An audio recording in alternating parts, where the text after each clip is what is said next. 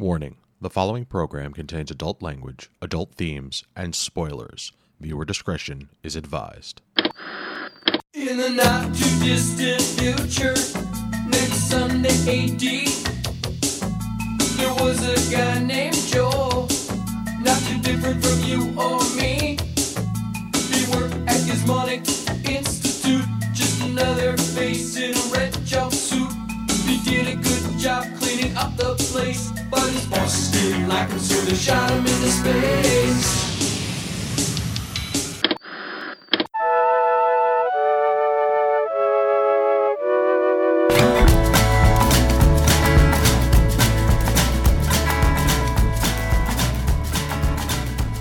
Evening, and welcome to this week's episode of This Week's Episode. It's the week of April 1st, 2021. This is episode 228, and I am your host, Chris Randazzo. Joining me tonight, as always, is Snore Master of Tralfalcamore, Karen Randazzo. McLeod. Smuckers, Raspberry Preserve, Angie Fernot. I wish I had gone blind. And good, he's the best, Evan Goldstein. Huzzah! T- Tonight, I subjected my fellow Twepcasters to one of my all time favorite episodes of Mystery Science Theater 3000. It has nothing to do with pods, it has nothing to do with people, it has everything to do with hurting. How do they enjoy it? Will this be my final episode as they eject me into space in an escape pod hidden in a box of hamdingers? Let's find out. Guys, how's it going? I, I just had one question. What was that swamp thing at the beginning? No, we can't talk. Okay, so All right, okay, okay. this is the thing, guys. All I want to do swamp today, thing versus the sweet thing. right? I just, I'm gonna be honest with you. For the first time, maybe as long as I've been doing this podcast, as if it's been that long. I really just want to talk about the episode. Like I really do. I really. There's so much to unpack here. we, we, we can't do that though No. because we got information at the beginning of the week Yep. that made all of us tickled. Yes. So And and dear listeners, we really do this for you. So you're welcome. Well, let's have it. What's going on? What's new? What's cooking? What's happening? What's piping? what have you been watching, honey? Why, wait, wait. I- I'm I mean, so not ready for this. I thought right, you so- listed everything. I- I, I, What's don't the watch news you're television. talking about? Yeah. Well, you spill you, the beans, you biatch. had made reference to your weekly pick, and then Oh, yeah. for your your your family's enjoyment, and then I got so a bunch of years ago when I first realized the the the nefarious means of acquiring video content. I Uh-huh. made a present for what was my girlfriend's nephew, and Yeah, technically was- like this massive hard drive filled with every kid's cartoon you could find. I remember that. the babysitter, the ultimate babysitter 3000 is what I called it. And I put every thing or video that I thought a child should watch. And as soon as Chris told me or it came up in conversation, I got excited again just to watch those television shows and those cartoons that like I feel every kid should watch. Now some may be like a little too grown up for my nephew. Like he barely gets, you know, any sort of context of cartoons. It's, it's Dora the Explorer and Pe- this this Peppa Pig and whatnot. But I'm waiting for when it's time for Batman the animated series and the Superman adventures. Like those are the cartoons that kids should watch. Ooh, hard interrupt. I found out this week that one of my viewers on Twitch introduced his kid to gargoyles at age eight. I was so proud. That's that, that that's the stuff I'm talking about. So like when when you know you guys made comment about I don't even what is that New Frontier? What was your what was your pick? World's finest. World's, Finest. the Batman Superman movie that was basically three episodes of uh, the Superman animated series that they squished together where Batman and Superman first meet in the Bruce Timmiverse. so happy to hear that. And like I've been waiting to find out like all the details about how the kids interacted with it and how they enjoyed it and you know living So- vicariously through them. Preface this by saying we finished Dragon Prince Okay. and then uh, tried to tried to let me have a pick. I said, "Oh, this this this new kids thing just came out on Netflix. Why don't we watch one and see if you guys like it? And if you don't, no big deal, but whatever." So uh, we watched the first episode of Waffles and Mochi. How was it? Yeah, do go on. waffles and mochi. It's a it's a kids show about food. Uh, um, yeah. which I thought would be good for my kids because my daughter likes to cook and my son needs to try more foods. Um, it's done by the Obama's production company, and Mrs. Obama is sort of the host of it. Um, it's about these two like um, puppet characters who live in a freezer their whole life, but they love to cook. And then one day they stow away in a delivery truck and end up in uh, a grocery store where there's all this fresh food they've never seen before because they live in a freezer. And there's a garden on the roof, um, and that's where uh, Mrs. O, who uh, owns the store, usually works, and she's going to give them a job every time. And Waffles is uh, the child of a, a waffle and a yeti. He's Oh, like a what? furry looking. He's like a furry looking character, but he has waffles for ears and one on his belly. And then Mochi is this little strawberry mochi, just pink, like blob the size of your hand. Um, okay. Well, and they just go around. It's it's kind of like Sesame Street, like variety type of way, where they have live segments with chefs, they have animated segments, they have puppet segments, and they teach kids about healthy foods. is mochi actually the Japanese? Like, it does it look like a mo- Japanese mochi? Yeah, Yeah. Okay, that's so cute. it is super cute because all it does is meep. Okay. like it doesn't it doesn't speak it just meeps and uh it's a super cute show that my kids did not like Aww. john said it was okay ellie did not like it Wow, really? so yeah I'm kind of surprised by that. i mean it was sort of just not their jam it was a little too teachy and not fun enough i guess um So I'm doing Too a, a- educational. A, Google search, and I see uh, uh, with Jack Black was on it, and i guess they was in a further episode that we didn't see it just seems like a, who's the guy from? Um, oh, geez, crazy between two ferns. um zach galifianakis Yes, he there's an there's an image here of Zach Galifianakis, Michelle Obama, and waffles, and he's awesome that's okay. It's a cute show, but my kids didn't go for it, but maybe other people's kids would. Um, so when they didn't go for that, uh, since we've been playing Marvel Ultimate Alliance 3 uh, with the kids, uh, they've been digging on the superheroes. So we decided to turn them loose on the other side of the superhero spectrum and show them Justice League. So we didn't dive into Batman or Superman first. We went straight into Ju- Justice League. Mostly because Wonder Woman. Because Ellie Wonder Woman. really Ellie likes Wonder Woman. Obsessed. Yeah, and she does. John really likes Flash. And So the Justice League Uh, cartoon. Yeah. yes, we went right to the Justice League cartoon that that that came out of. Uh, I figured you were no. better parents than subjecting them to Zack Snyder's Justice League. oh God! How dare you? It was an interesting week, though, the week that he was like taking back the Snyder cut in small chunks, and then we were starting to watch just the Justice League cartoon with the kids. Like, he was just nonstop Justice League. Yeah, two very different versions of it. And uh, so for my movie night pick, uh, we finished the first couple episodes of Justice League, and then I was like, you know what we should do? We should go back and show how Batman and Superman met. Because in the first episode of Justice League, Batman and Superman know each other, and then they meet everyone else. Right. And I was like, you know, it would be cool. Let, let's let's go back here. Let's give them a good introduction to the Joker and Lex Luthor, and and, and have a ball. And uh, it was it was really cool. They both liked it. I loved watching it again. It's fun how much of it I can recite from uh, memory, and because it's technically a movie, but it's also technically three episodes of a TV show uh, cut together as a movie, which is Ah, it's so good. There's so many good lines in there, but I distinctly remember sitting there watching it, and you get to uh, scene early uh, earlier on when Batman and Superman start working together, and Superman's like, Luthor start started lining his buildings with lead, so I can't use my X-ray vision, and then like.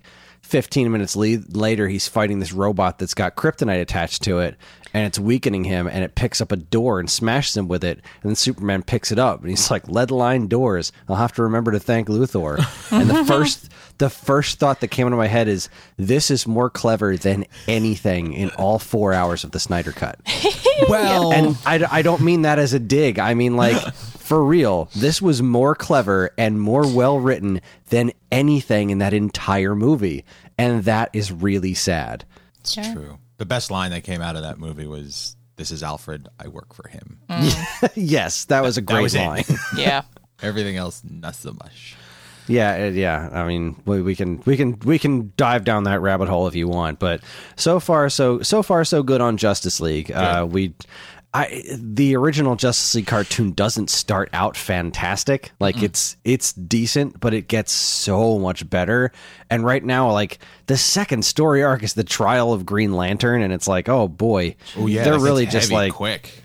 They're not hitting us with too many like really good things off the bat. Like, all right, now we're in uh, courtroom drama on the other side of the universe with uh, Green Lantern who's being all emo and stuff. Okay, well, the kids are sticking with it, so we're we're happy. And knowing how good it's going to get from here and how many awesome things are coming, like I just can't wait for them to meet Darkseid and like Yes. ah, just eh, Yeah, eh. I foresee him taking on like an obsession with the Justice League, like he currently has with like Metroid. Yeah, I think that's. I think the the mythology of this is really gonna, really gonna hit home with him because he's also.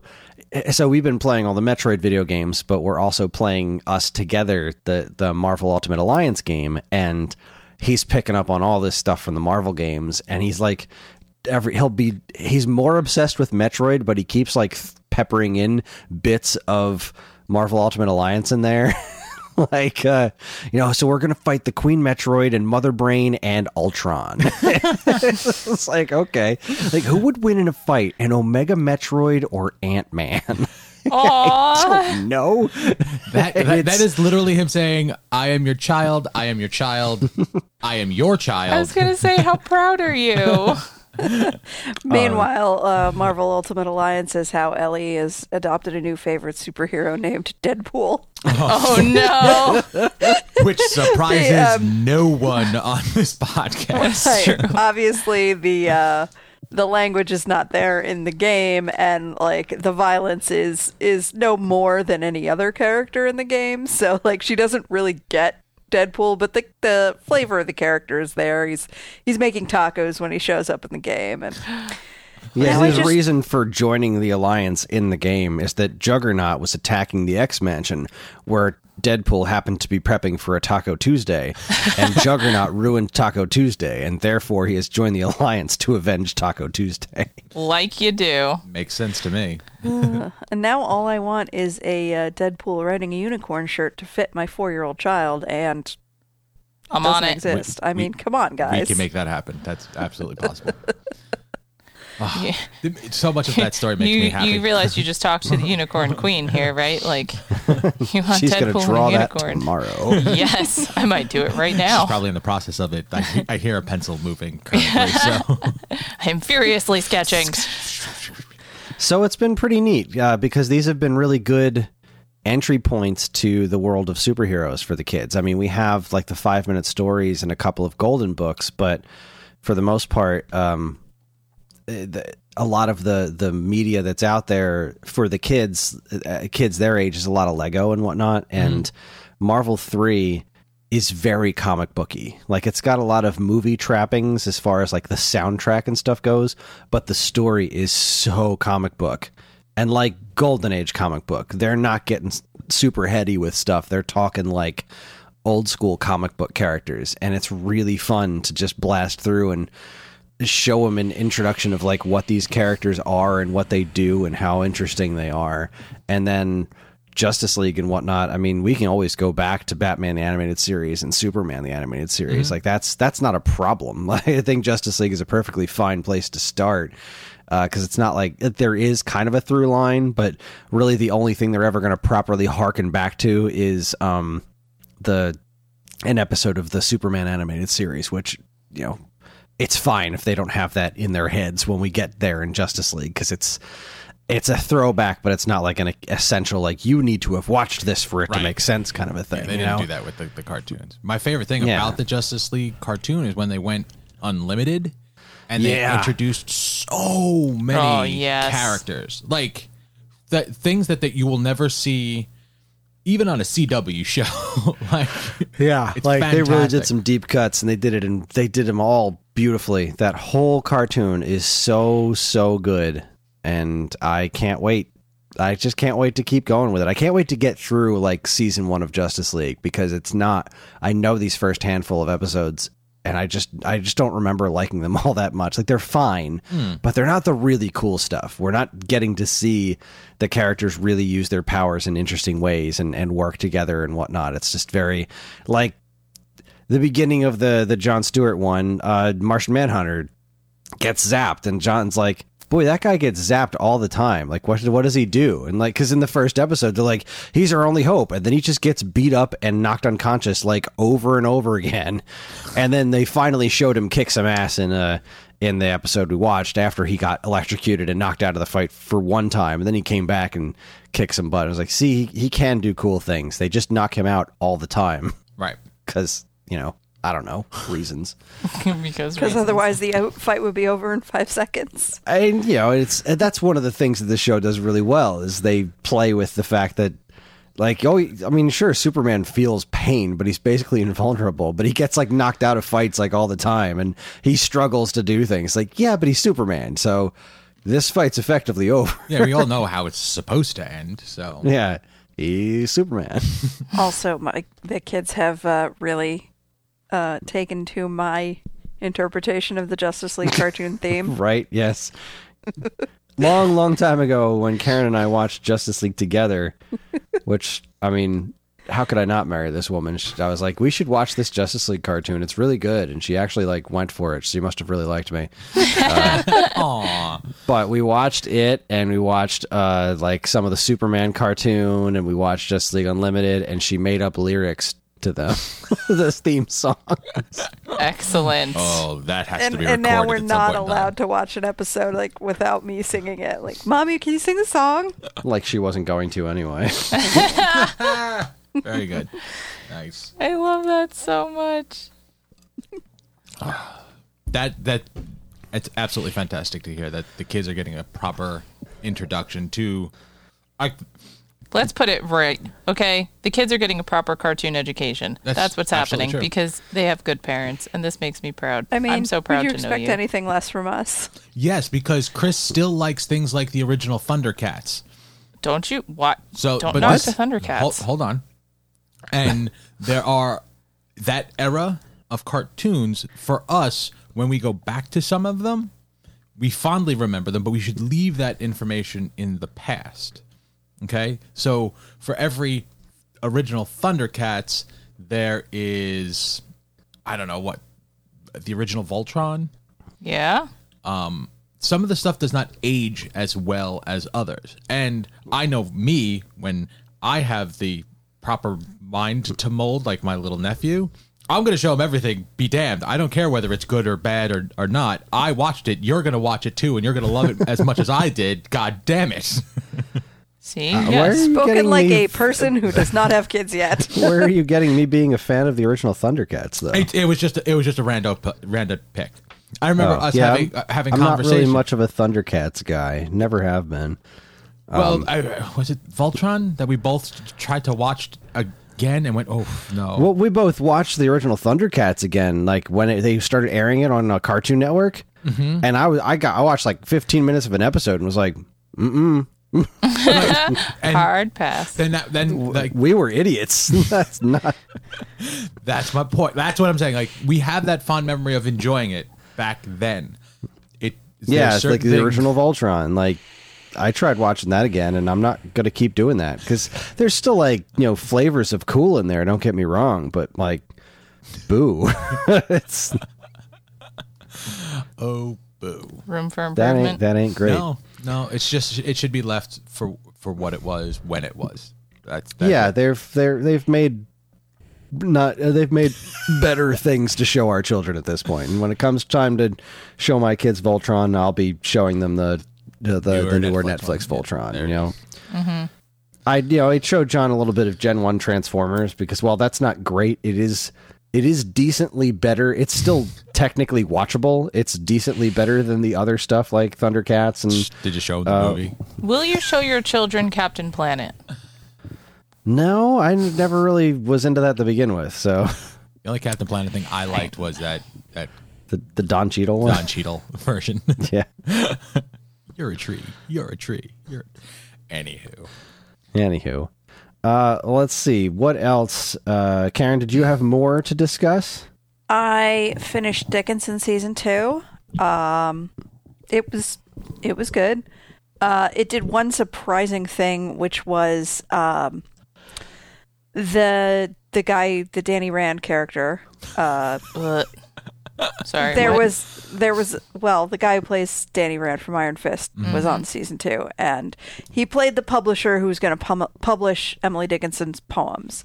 And like, I guess predictably in this kind of situation, uh, Emily kind of d- develops feelings for him, and you think that he's going to be like a sleaze, and like there are rumors about him that every woman he like works with, he sleeps with, even though he's married.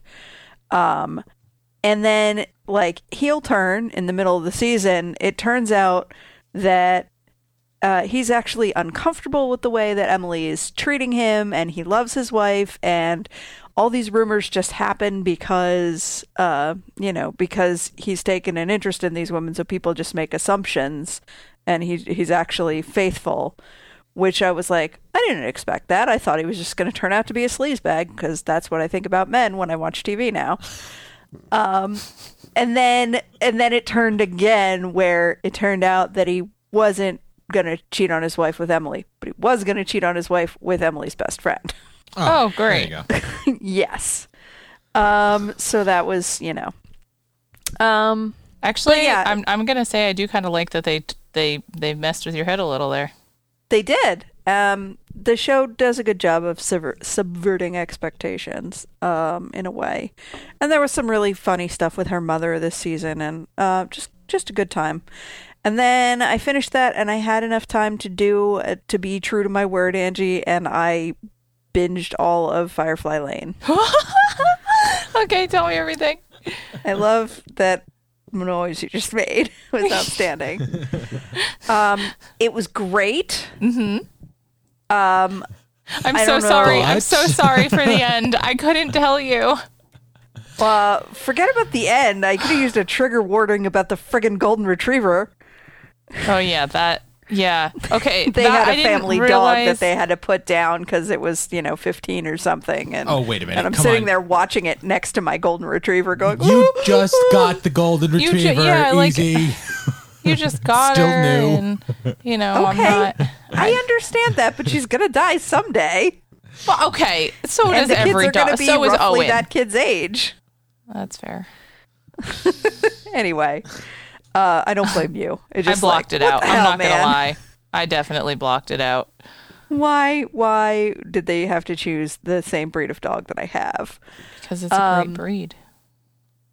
yeah, I don't know. I'm like reaching out to people, other people I know have watched the show. Like, did you read the book? Is there like the rest of the story in the book? Because there are a couple big an- unanswered questions in the season finale, and I'm like, is there going to be a season two? Do we get to find this out, or is this just now?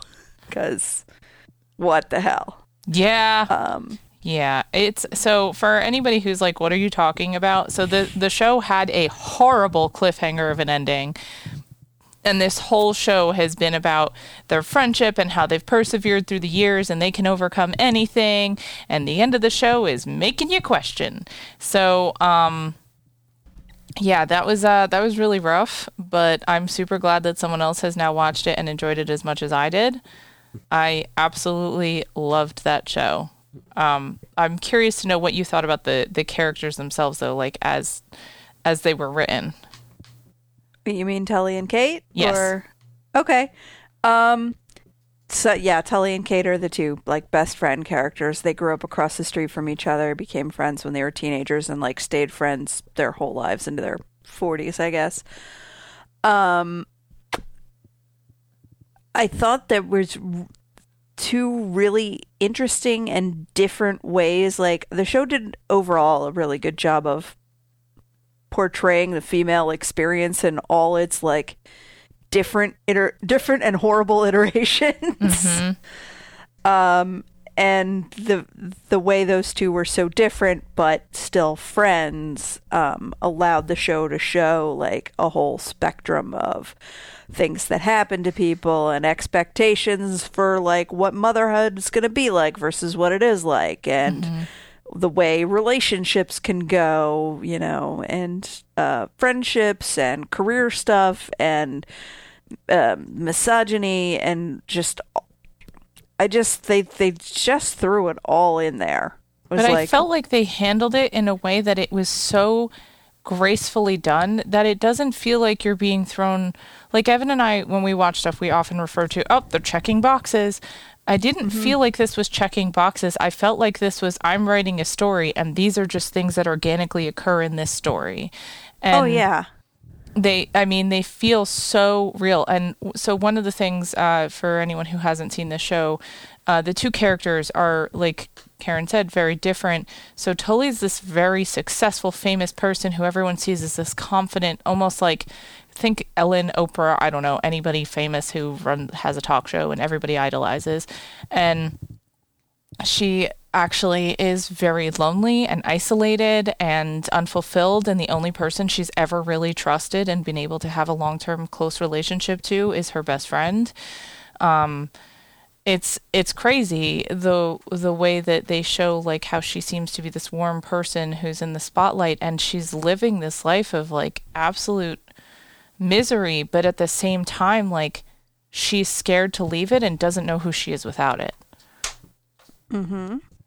so I I really thought that the way that they wrote her really touched on I think the complexity of women who want to feel strong, powerful, independent, successful, fierce and just be absolute go-getters because that's who this character is and how even achieving all of those things you can feel the absence of loneliness, warmth, success, power, etc. Um, So I, I really I love that. And I had a friend growing up who unfortunately passed away, and uh, she reminds me so much of this character. Like I used, I, I, I really related to the relationship between these two women because I was very much more able to relate to the the Kate aspect of the teenage versions of them.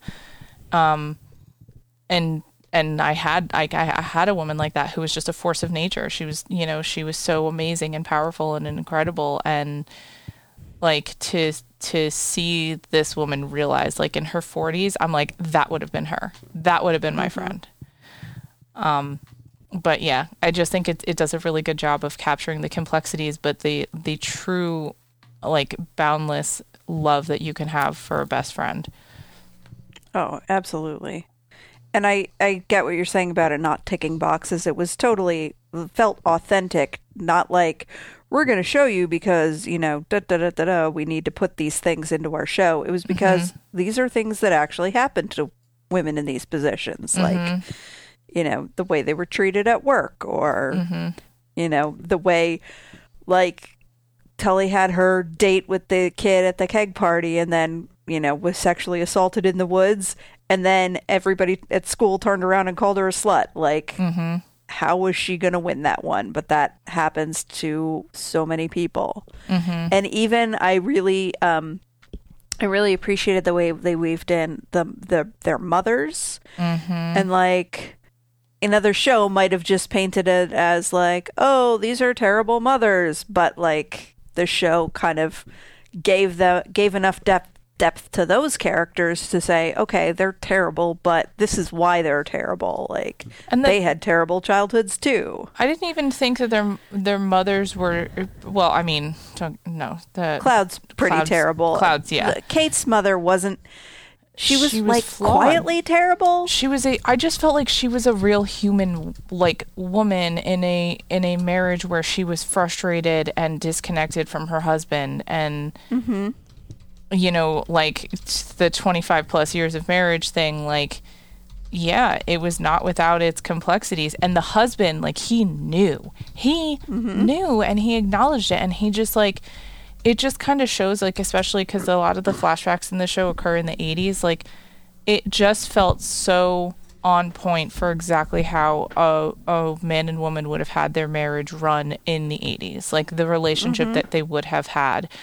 Um, and I feel like I feel like her mother really did try to be loving and caring and kind and open and and to her daughter, but I feel mm-hmm. as though like she had her own struggles and her marital struggles are the thing that I, I felt were were the thing that made her look as though she was not a good parent. But I I never really felt like she wasn't. I'll be honest. I, I thought that she was a really good mom overall.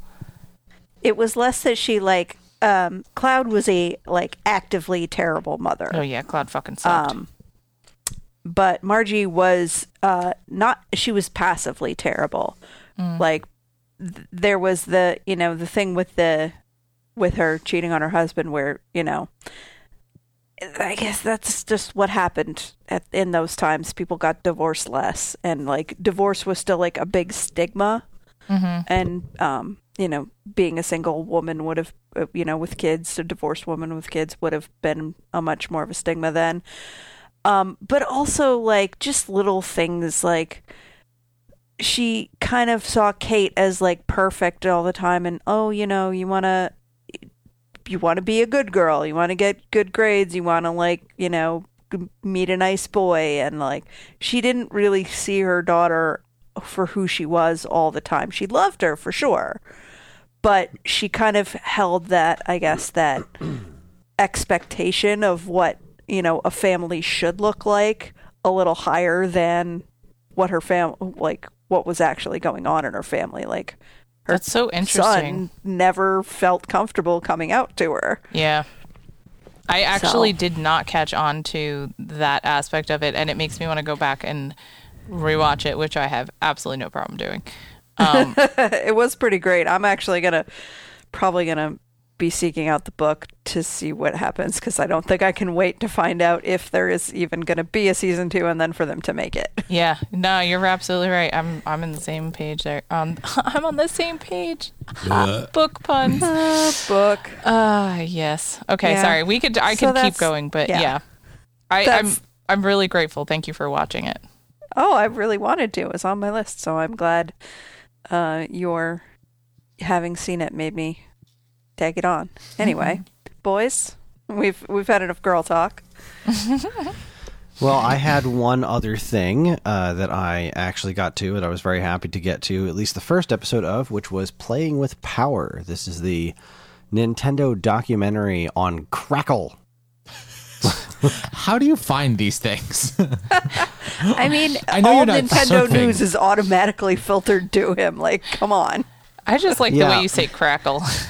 This one in particular was interesting because I mean I'd heard about the documentary and then I had to seek out where it was. Like oh, oh somebody's been doing an somebody's doing an actual in-depth documentary on the history of Nintendo and that comes with a certain amount of expectations. It's probably going to be like Nintendo was founded a long time ago, then they made some toys. Now let's talk about the NES and Mario and then really focus on uh, the current years. But the first episode, uh, after I tracked down, it was on Crackle, which is apparently a service that's free that you can download and then watch these things for free with commercials. So that was neat. Uh, it's it was executive produced and narrated by Sean Astin. Uh, and they talked to all manner of people, uh, sp- particularly Howard Phillips, who was um, kind of like the face of Nintendo way back when uh, the NES launched. He was this you know goofy dude in a bow tie who worked in the warehouse who uh, was this kind of eccentric game master type guy who made a lot of decisions for Nintendo of America because he was you know one of the like six people who worked for the company.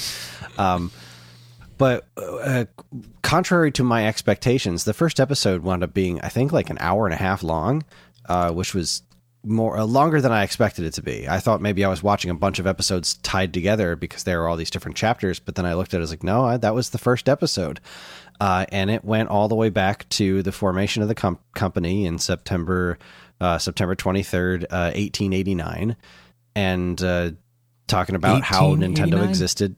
Was that? 1889?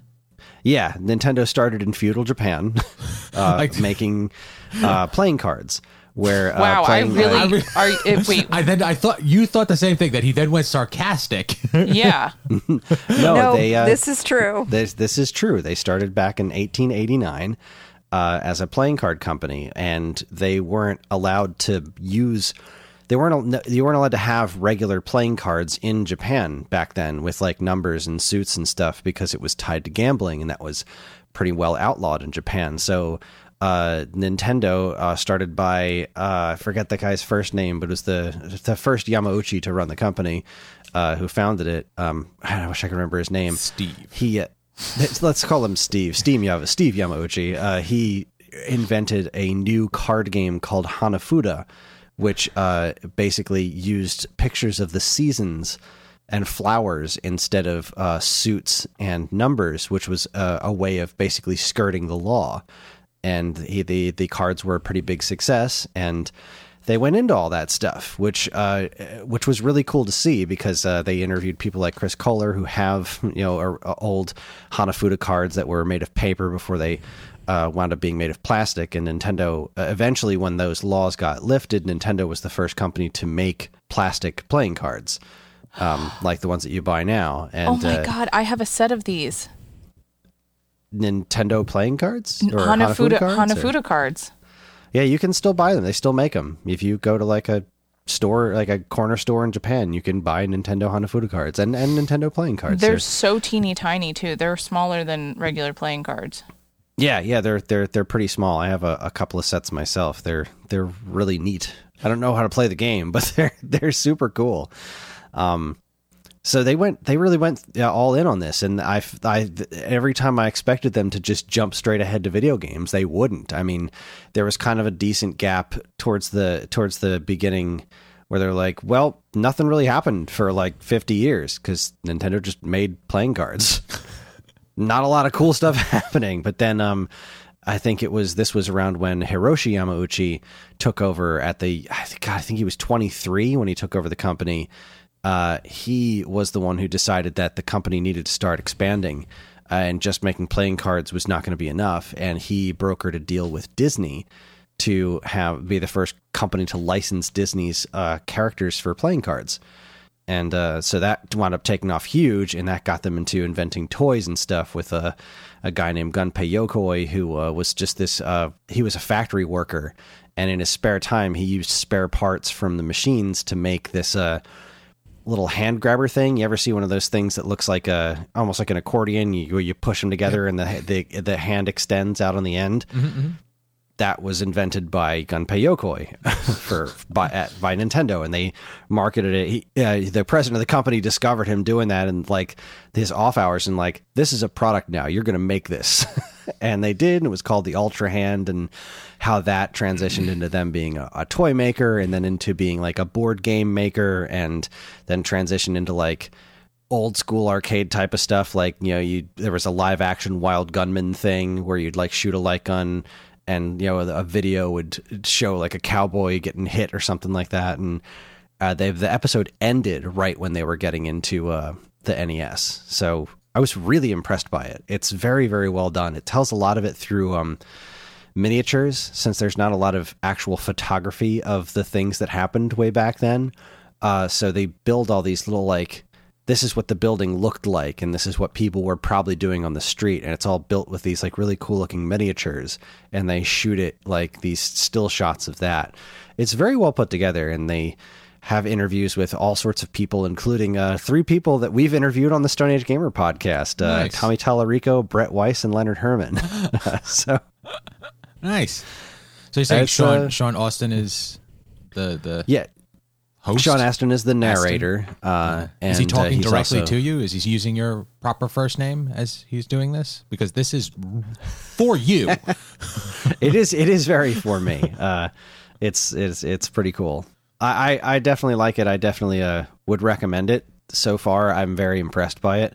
Um, that it's been an entire hour hour and a half and or however long it was on the actual ancient history of Nintendo. I thought was really cool because you don't the thing about Nintendo is that they're an extraordinarily secretive company and even their earliest video games are kind of mysterious like because they were failures. They had some decent video games like arcade games but before Donkey Kong hit, like they made this game called Radar Scope, which is just a, a full on ripoff of uh, Space Invaders, which is most of their games at the time were not creative in the least. They were ripoffs of Breakout and Pong and stuff.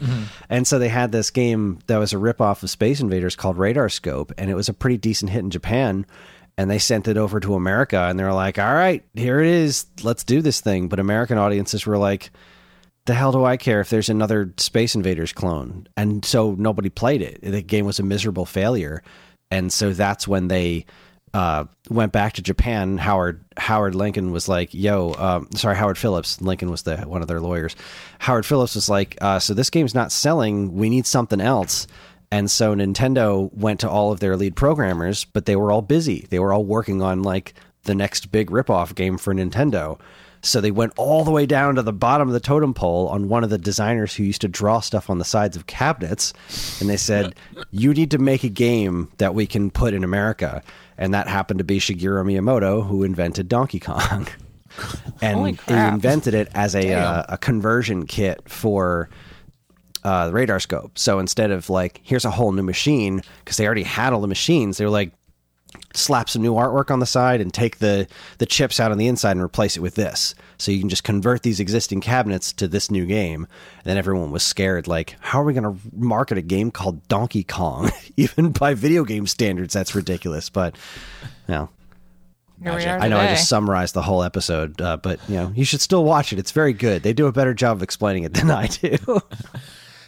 Oh, fantastic. Yeah, I really look forward to watching more of this. I'm I was uh I mean I love seeing anything, especially on Nintendo's pre NES history. Like the stuff that I didn't live through, I'm always fascinated to see. And I'm also always fascinated to see different uh, perspectives on the stuff that I did live through because it's always fun seeing like anything that Howard Phillips talks about is is fascinating because, you know, he was just this dude in the warehouse that wound up being the face of Nintendo in America for years and years and years. And uh all this very unique, like one-off stuff, weird off-brand looking products and merchandise, and it's all so fascinating to me. So, um, and it's not ignoring other history either. Like there was lots of interviews with like Nolan Bushnell. They had a whole thing on Ralph Baer, who was the guy who invented the basic, effectively invented the concept of home video games. Um, it was really really cool that they went and touched on all the stuff like Atari and why they don't just tell you that these things are important they explain why they're important and that's the sign of a good documentary so, So, so it's it's it's it's a video game documentary that highlights specifically Nintendo, but it's giving you background on a lot of other aspects as well. yeah like, like. um the uh the the YouTube series that I I obsessively watched uh, uh, Jeremy Parish's Video Works series. He focused everything on Nintendo at first and that's always going to be the focus of his uh of his his series where he goes through game by game and does a complete documentary style history on every single game released for these platforms. But he's now decided to go back and do these other mini episodes that talk about like well we're doing game boy works right? So we're talking about all of the the games released on the game boy but you can't really understand why these things were so impressive if you don't know what was also coming out on the Atari Lynx and the game Sega Game Gear at the time because there's you have to understand the bigger picture. It's not just in a vacuum of just the releases that were coming out for Game Boy. You have to look at it as if for real historical perspective, you have to look at the world at that time. Right. And so when you flesh out that kind of stuff and do it in such an intelligent manner, uh, I, I, I'm very impressed. So so far of all the gaming documentary series that have been uh, popping up, which I've enjoyed. Uh, I don't even remember the name of the last one I talked about on this show that Karen watched most of with me. Um, but this one's this one was very very cool. I liked it a lot. Cool. So what about you, Evan? Well, I'm still pound, you know, slogging through Last Man Standing because I can't stop. Um, I see too Can't much of stop, won't stop. I, I see too much of my rela- my mine and Angela's relationship in the show, which is I don't. It's really weird to say. Um, I also I'm totally the Tim Allen character. it's so true. Um, and we okay. So the other day, I, I felt this need to watch what's uh, the girl, the the actress from Zoey's Extraordinary Playlist. Sub- oh, you're talking about sub, not suburbia, but Suburgatory, suburgatory. Yeah. which I it's a it's a show that I just she is the lead actress in it. It's about you know this Manhattan father and daughter move to suburbia, and it's her and she this this woman has not aged at all in the 10 years that has passed um very entertaining angela and i sat down and watched that for for a minute um we caught up with resident alien and laugh and laugh and laugh Um, God, where are we on that? We're Six, six or seven episodes. Karen's been getting ridiculously sleepy at night, so she fell asleep during the last episode we were yeah, watching. Yeah, I and fell was asleep like, in the middle of uh, episode and seven. I'm like ratcheted by it. Like, yeah come on. yeah I just- I want to know what's happening, and then like she's asleep. I'm like, oh, we got to stop. She's missing too much stuff. we, we like made it was it, the we made it episode to where seven episode seven but i don't know i i, I gotta I, I did not like the wife when she showed up i don't know Yeah, she needs to stay gone forever. but that, that's that's besides the point um he, I I he was is very he is a amused goddamn by. national treasure He didn't seem to like her all that much either. Very I was very amused. I was very amused by that. She was a weird character. it's I was it's awake such- for the Nathan Fillion cameo. ah, so good, right? you know what? We were watching together on the couch, and I was, you know, kind of tired, and that whole interaction happened. And then Angela touched me. She goes, "Did you hear that?" And I went, "What? The octopus talking?" And she's like, "Yeah. Did you, did you hear that?" And I went, "No." So yeah, I like he wasn't reacting at all, and I was like, "Are you broken?" I, and Do I you need to reboot, then, sir? Then when when I rewound it, I went, "Oh shit."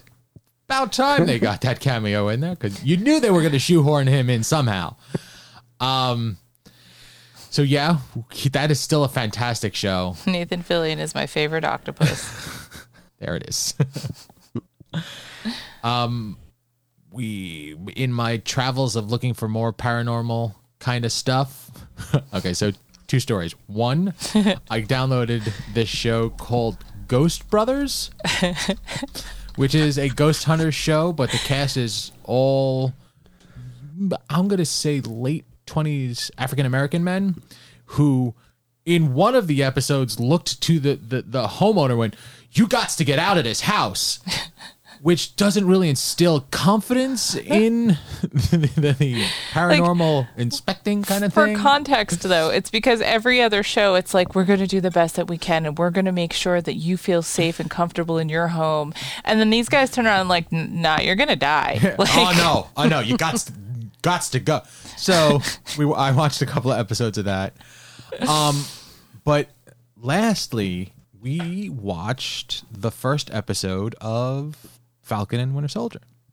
Oh yes. Yeah, we've been How did we forget to talk about that? because we've got a lot. We got a going lot on. going on. Um, I don't know why we haven't watched the second one yet.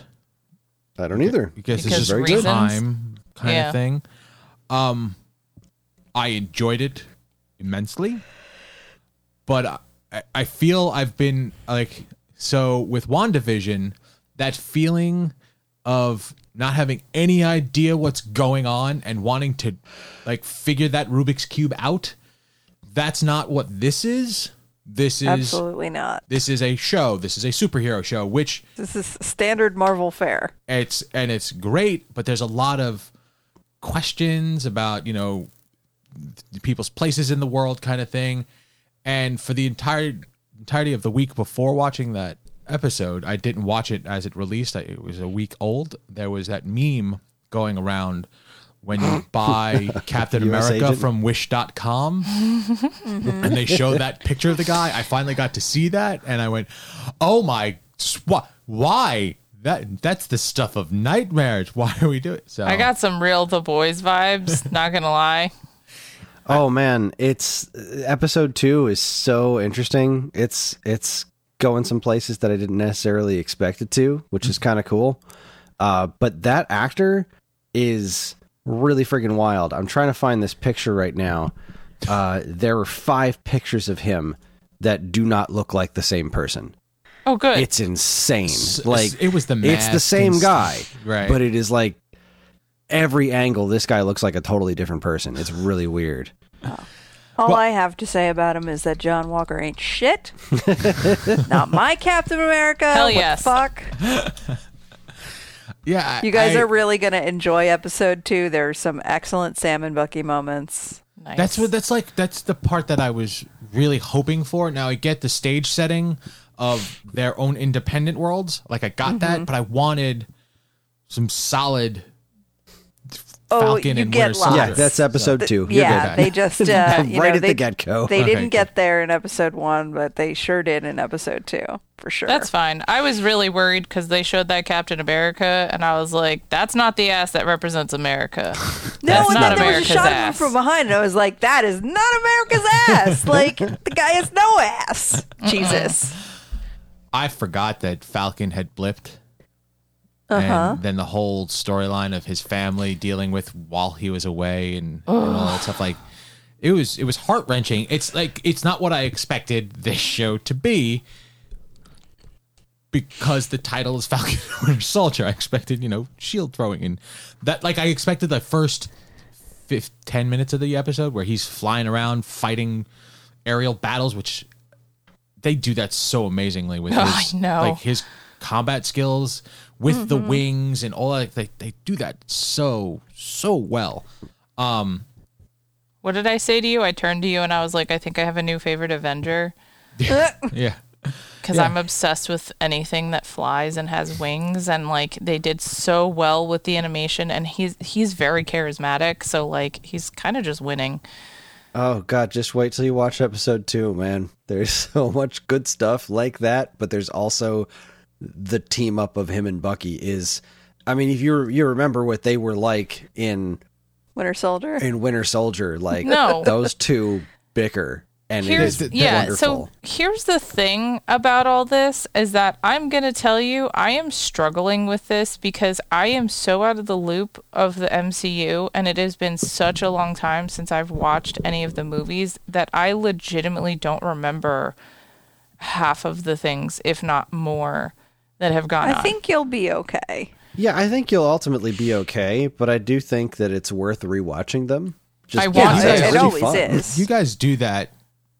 I, I feel like you've done it multiple times. Um, oh yeah.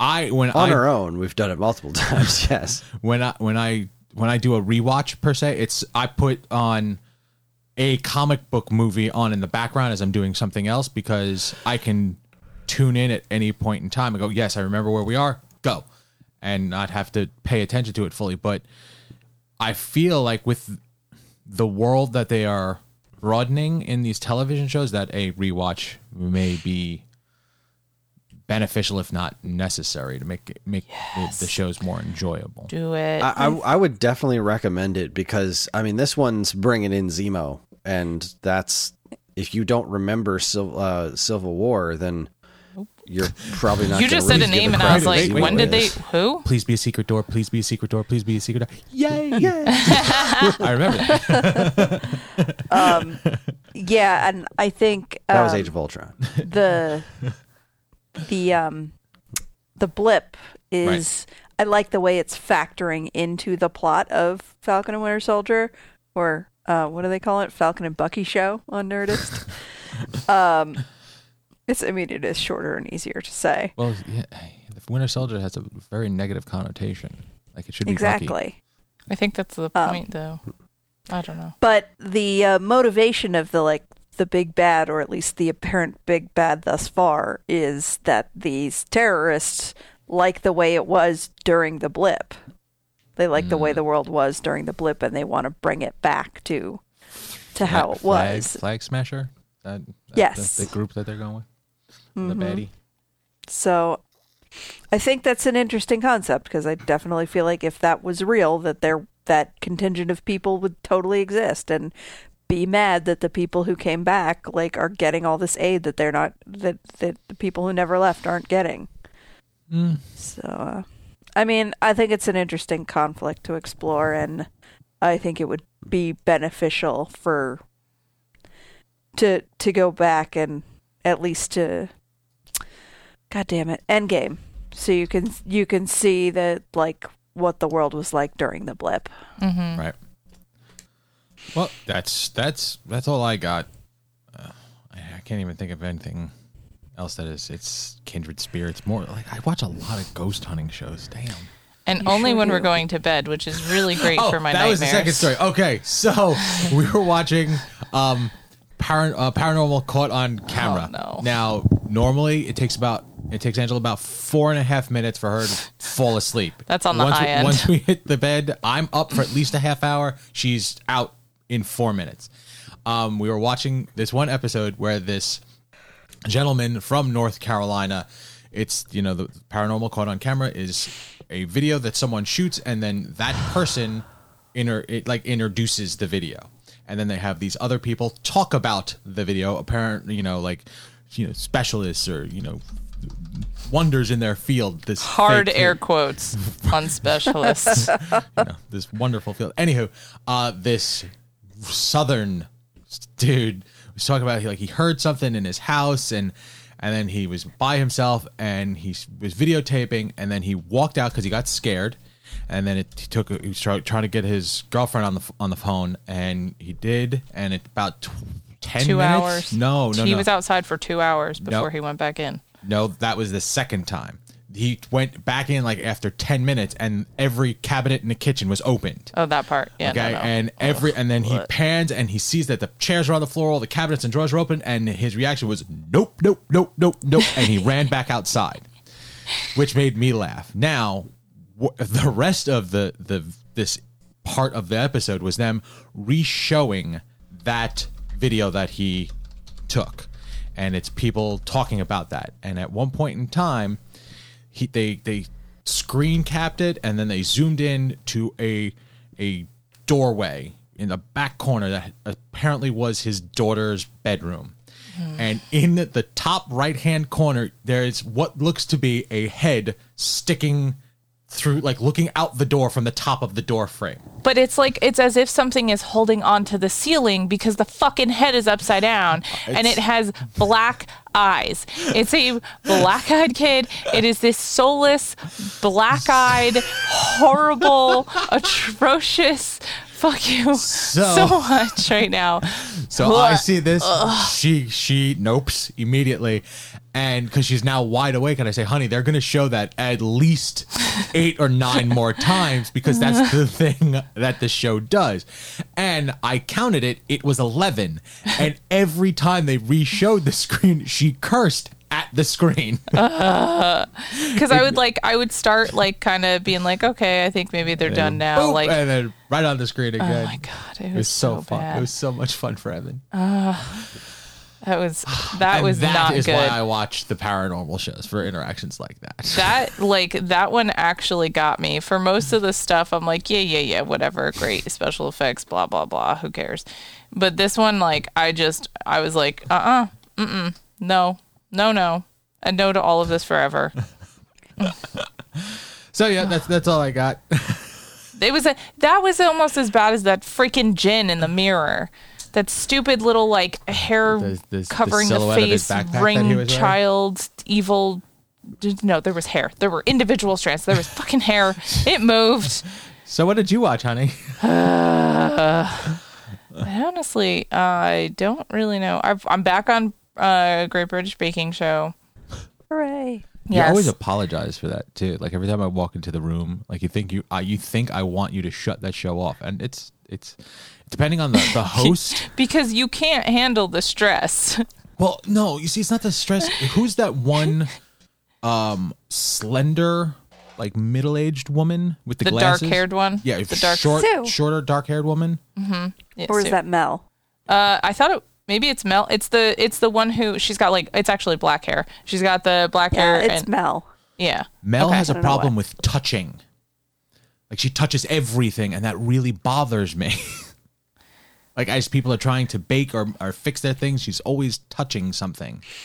And that's that. Other than that, I, I can watch that show. Quite, they make delicious things, and then But they get he- but- insulted for it. Which but he has so me. he gets he gets really uncomfortable though because when it gets towards like the end and they're if somebody like screws up halfway through and they're like the clock is ticking you know like whatever he'll be like oh this makes me so uncomfortable let me know when it's done or like they'll be carrying the cakes up at the end for the final Oh bake no no no! and yeah like that like he's like uh-uh like he does actually get uncomfortable for them because he doesn't want anything bad to happen um so his his compassion for these people who don't know he exists is quite hilarious to me and very sweet.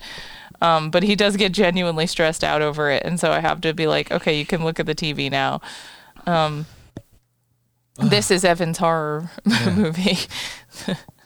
But yeah, so I've I watched a little bit of that, and I really I really haven't watched much else. Anything else that we've been watching, we've we've kind of watched together. My work schedule has been absolute hell, and I'm doing video editing, so I guess that's the television I've been watching, which uh, doesn't really count for me. It's not not as enjoyable as you would think, but uh, yeah, we did we did carve out four and a half hours out of two weeks to watch the Snyder cut too. We did, we did. Yeah, I'm I'm gonna say that if anything, we've either covered it already or, you know, it was Don't Snyder need cut. to. Yeah, basically. Give me Yeah, give me a two no minute desire. thought on it. Give give me a two minute thought on that. Snyder cut. Yeah. My minutes or expectations. less. Okay, ready? hold on. I got this. Go. I can do this in less than 30 seconds. My expectations of anything that DC puts out, especially if Zack Snyder's name is attached to it, is so low that I actually thought that this was acceptable, which makes it borderline good in my book. Wow. Mm-hmm. I, on the other hand, feel the opposite of that. Everything about this was swill, and the benefits at the end of it do not outweigh the horrors that were at the beginning. If he ever does another movie and puts that much slow mo in it, I feel like someone should kill him in slow motion. Oh, he will. So- and much like this one, the next movie he'll do, the first 15 minutes will be the the end of the last movie in slow motion. Oh my god. The first hour of this movie. We watched 25 minutes and nothing happened. One actual conversation happened between Batman and Aquaman that led to nothing except a really creepy song singing to this guy walking into water. yeah, right. They just that bust out in a song. Like, there he goes. We should start singing at him. and then and sniff sniffing his his clothes. And what was with okay, so the edits the edits were very disjointed. Evan Evan and I both observed that while we were watching it. But what was the freaking deal? Like every other character when they would attack, it would just be whatever the action soundtrack was in the background. And then when Wonder Woman attacked, it wouldn't be like her like it was it was like yeah, yeah, just yeah, that- like I was Yeah, like it was the just just the yodeling noise or whatever. Yeah. Every time. Xena Xena esque. yeah, it was like it And was, like, a poor all man's Xena. throughout the movie. Yeah. What the hell? You should send them that uh, pitch meeting YouTube Oh, video you had definitely, me yeah. Watch. I'll, send, I'll send that your way. There's one huge thing that. that. bothered the hell out of me because 15 am a, minutes of watching Superman's death scream travel to literally every place Oh on the my planet. once Oh you my get once you know that's going to happen, you that's dealable. The fact of the matter is this is a superhero movie. And the fact that a widescreen image was cut to, couldn't to 4-3 as an afterthought is fucking ridiculous. He did not frame anything properly. Anything. There was there was a scene where there was a Wonder Woman was looking at stuff on a wall and she was holding a torch and the torch flame flickered in and out of the scene. That's not proper framing. Okay. When comes to comic books, there's things called uh, tangent lines. Like if it breaks the, that's not good. That's a Well, comic that's book. art. That's art in general, but yes. Okay. So his excuse was, I'm doing it this way to make things seem larger. Okay. Fucking idiot. Now, I get that, but I saw this meme that totally debunks that because it was a picture of a hole. Okay. And this hole looked massive, but it was a four by three picture Zack of just Snyder's a hole. massive hole. Yes. Okay. And the the the point of perspective is to put something else in that image so that you can compare it. So that when you show this hole next to let's say a dollar bill, the hole was the size of a quarter. that does not instill size. You have to have something else to show how big something else is. Okay. So when you put half of Batman on the screen and share it with the shoulder of Wonder Woman as it's doing this weird awkward pan, nobody looks big. Nobody is nobody is shown fully. And that just like I spent so much money on a television that I didn't watch. Like stop being a pretentious prick. Well, I mean, if you heard, if you've edited any of last night's Stone Age Gamer podcast, you heard me talk an awful lot about how uh, he he didn't think through anything. That that sums up the entirety of the thing. It's like we're not going to think through any of this stuff. And and I was talking to another friend of mine about how uh, the uh, Man of Steel was like the the uh, it really just laid the groundwork for all this when Pa Kent died. Yeah, I want Pa Kent to be dead. Okay, how are we going to do this? I don't know. All right, well, he'll get killed by a tornado. Okay, well, why didn't Clark save him? I don't know. He was standing right there. Why didn't he save him? Ah, because he didn't want to know his secret identity. Right? It's gonna, it- but his dad's gonna die. It's like, okay, these six people will know who you are or know that you have superpowers, or your dad's gonna die. And we're cool with him just being like, no, no, I'll die. Have a good day.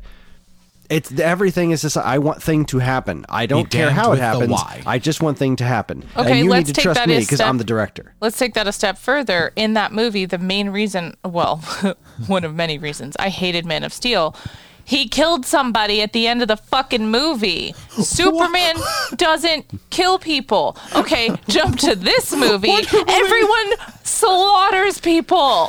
Wonder Woman murdered like six people in front of a classroom of small female children. And then the little girl looks up at her and goes, Oh my God, I love you. I, Can I be like you, a murderer? Yeah. like not only okay let's let's take the murder aside and the the one dude that was lying in a pool of his own blood she destroyed a, a museum mm-hmm. the museum that she was trying to stop from blowing up, she blew up.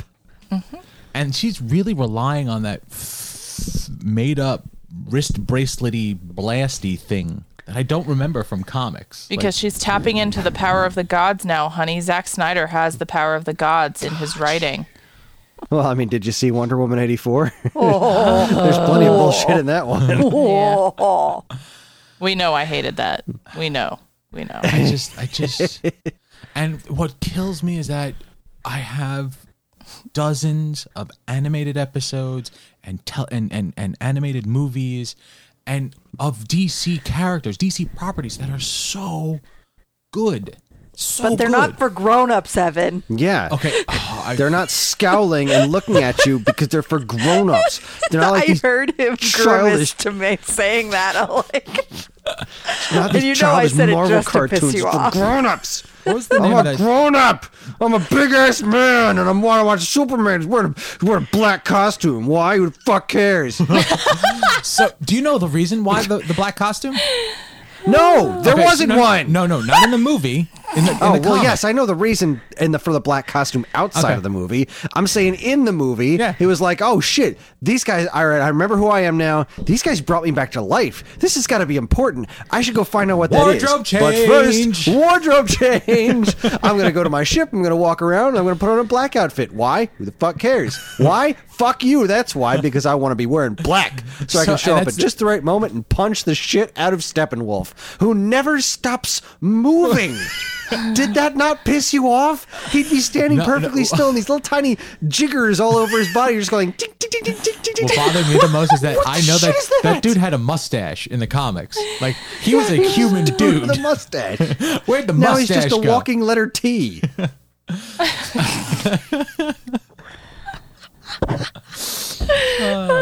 Goodness gracious! I think there was too much, too much in this.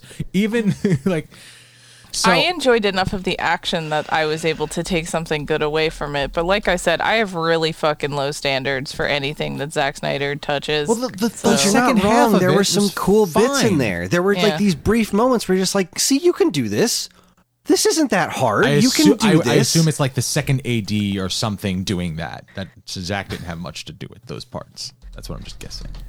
Oh, I'm pretty sure Zach had something to do with every piece of that movie. I mean, he's not incapable of making things look cool. I mean, that was the entire premise of 300. There was no plot there. It was just let's make something that looks neat for a couple hours, and then he took and did, and that comic. was it. He took a comic and moved it. That's what he did. That's yeah, what, and then what when you trust 300 him to do something other than that, it's oh, yes. oh, anywho, and people love it. yeah, they know. are like uh, the, the they're loud and they're just like, "Oh, restore the Snyderverse is the most tweeted thing, more tweeted than Avengers Endgame. Therefore, Snyder Cut is better than anything Marvel has ever done. We win. We're the best. DC's the best, and it's for fucking grown-ups. Batman kills people. Superman wears black. Restore the Snyderverse." for a guy who like, doesn't, who for a dude who No. made it a point to not use a gun, he's got a lot of fucking machine guns attached to his his ar- or like his planes and cars and shit. A lot. The amount of bullets that Batman went through in this movie is astron. I think he had rockets too at one point in time. His kill count's on par with Hitler. Like it was crazy. Yikes. Yeah. The movie gets a big. eh, The more I think about it, the angrier angrier I get about it, because it's not like it. It's not like it can't be done. It's just that they're refusing to do it, and that they gave this to Zack Snyder in the first place, and that there are so many people so very loudly proclaiming, and these are the same people that were just, just shitting all over the Star Wars movies. Like you want to talk about movies with problems? Those go, those have got problems, but these people are like, no, fuck this. This is garbage. This is trash. Give me Zack Snyder's Justice League with Superman and Batman. I want leather-clad penises on my screen at all times. None of this Mary Sue bullshit. You want to Mary Sue? Look at fucking Superman. What a Mary Sue, huh? God, people are the worst. And it's just just hailing this movie like the second coming. People are talking about that Joker scene was the best interaction Batman and the Joker Nope. have ever Nope. had in Nope. any medium. Fuck you. Eh, eh, eh, Nope. Jared Leto, I'm sorry you fail. You may be super crazy in real life, but it's not translating well to your character as the Joker. You suck.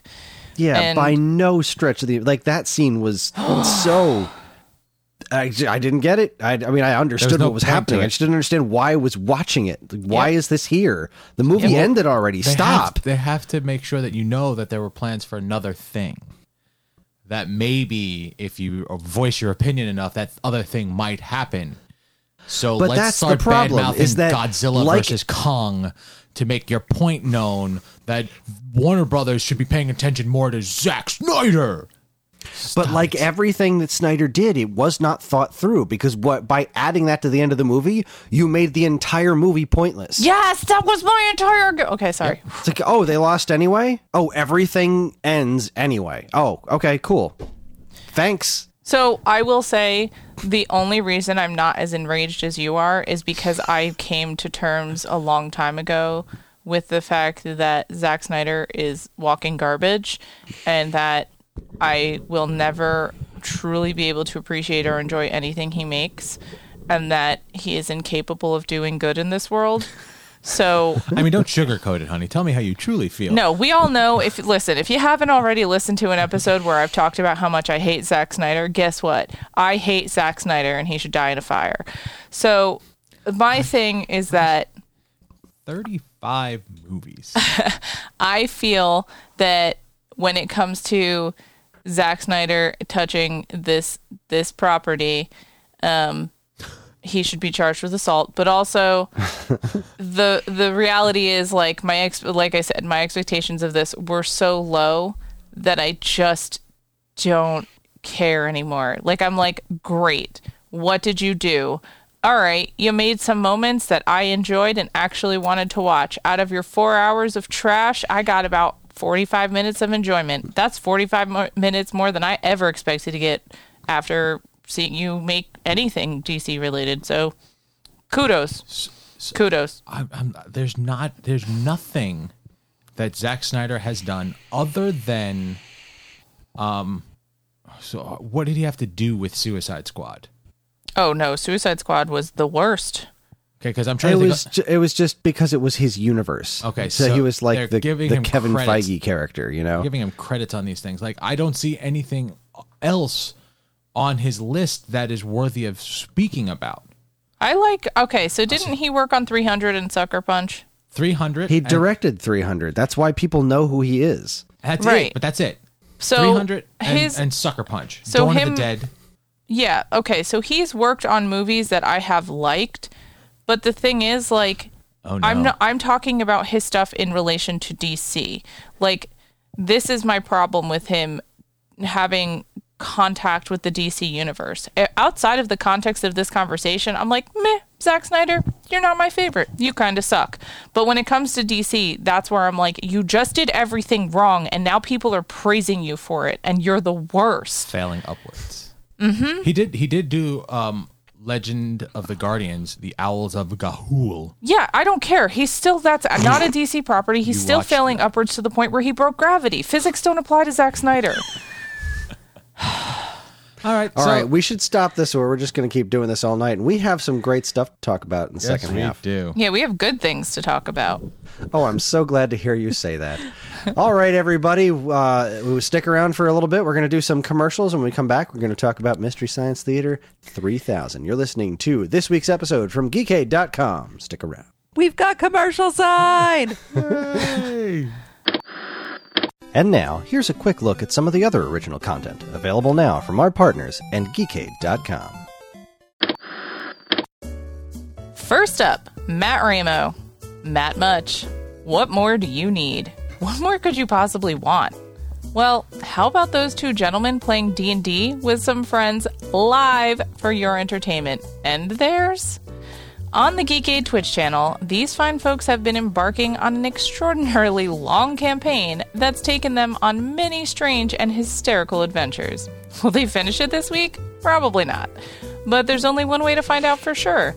Tune into twitch.tv slash geekade to watch the world's longest running one shot this Saturday, April 3rd at 12 p.m. Eastern Standard Time. Fantastic. One take. That's what I'd like. Next, is there anything more enjoyable in life than watching Dean the Vest Lord DeFalco be frustrated? Chris from this very podcast created an entire wait created Oh, not one take for you. enti- well, the, the little pink thing. Chris is moving his cursor around and it I'm not- vanished. that's not me. That's Karen. Don't you blame me.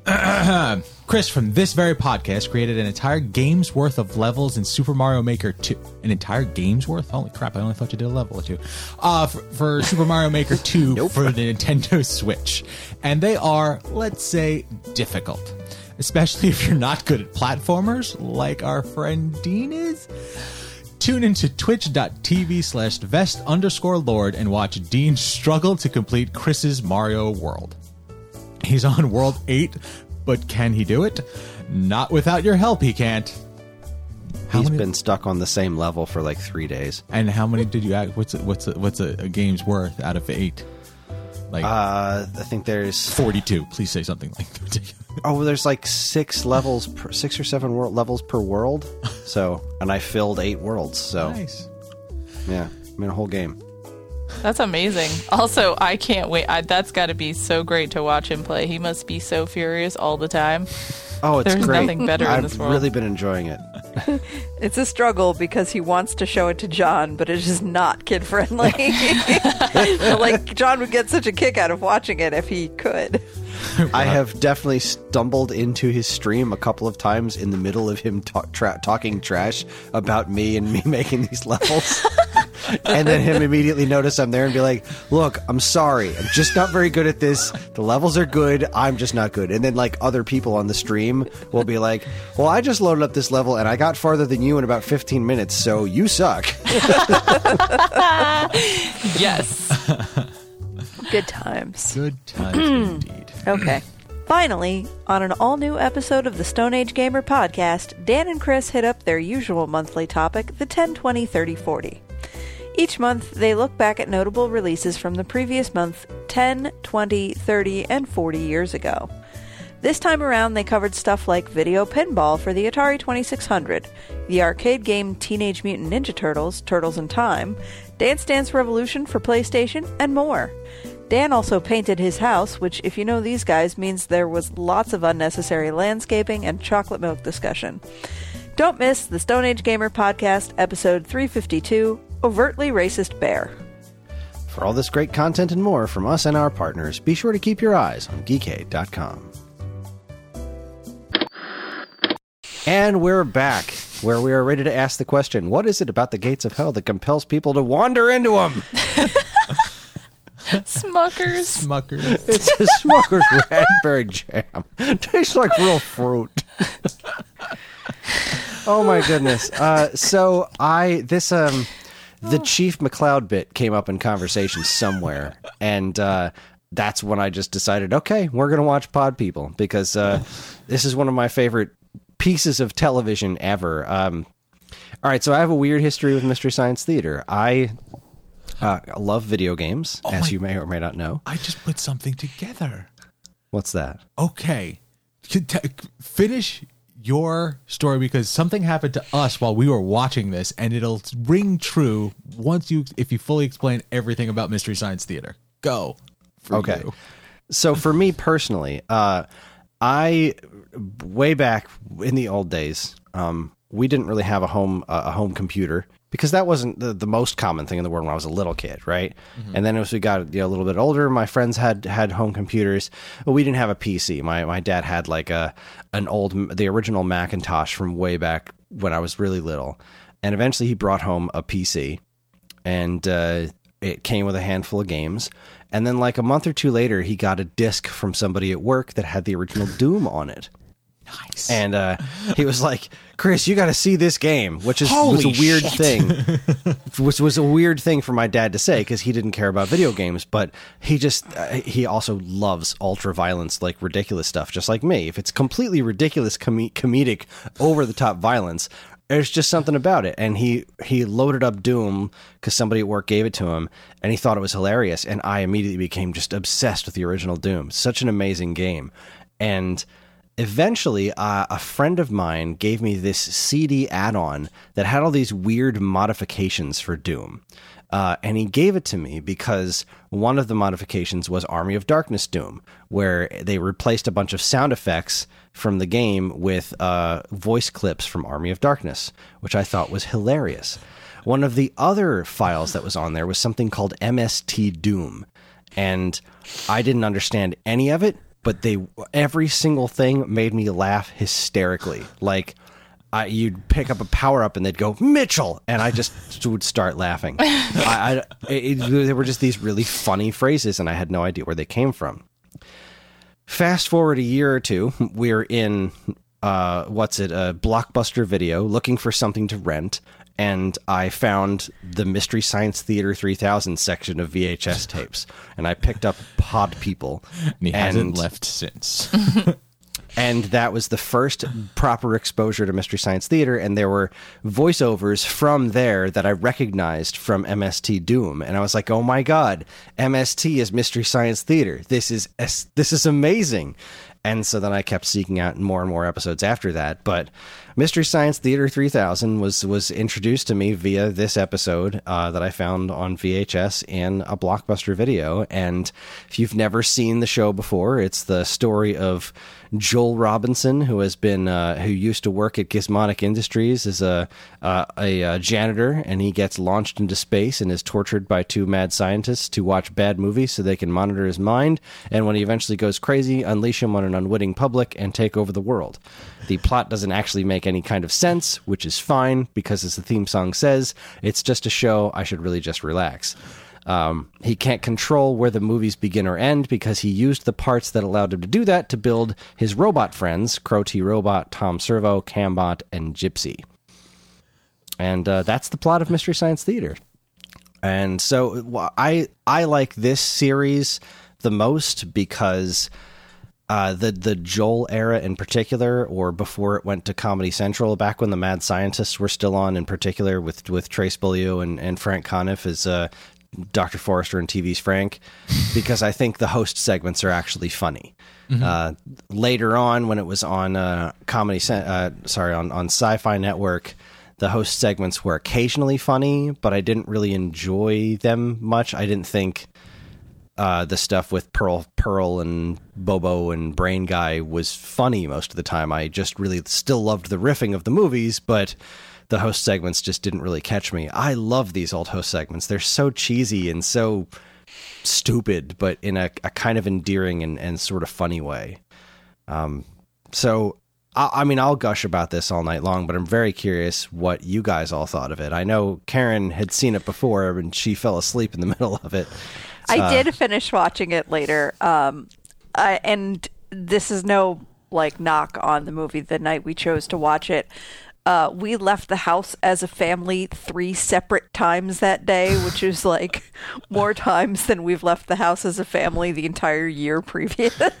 Damn. Oh dang. um, like so, it was just an exhausting day, and the movies have the you know old movie sound quality to them that is just very gently like works on your subconscious to make you want to go to sleep. So I was just exhausted and I've also seen this before a bunch of times. So as much as it is funny, like I I don't know.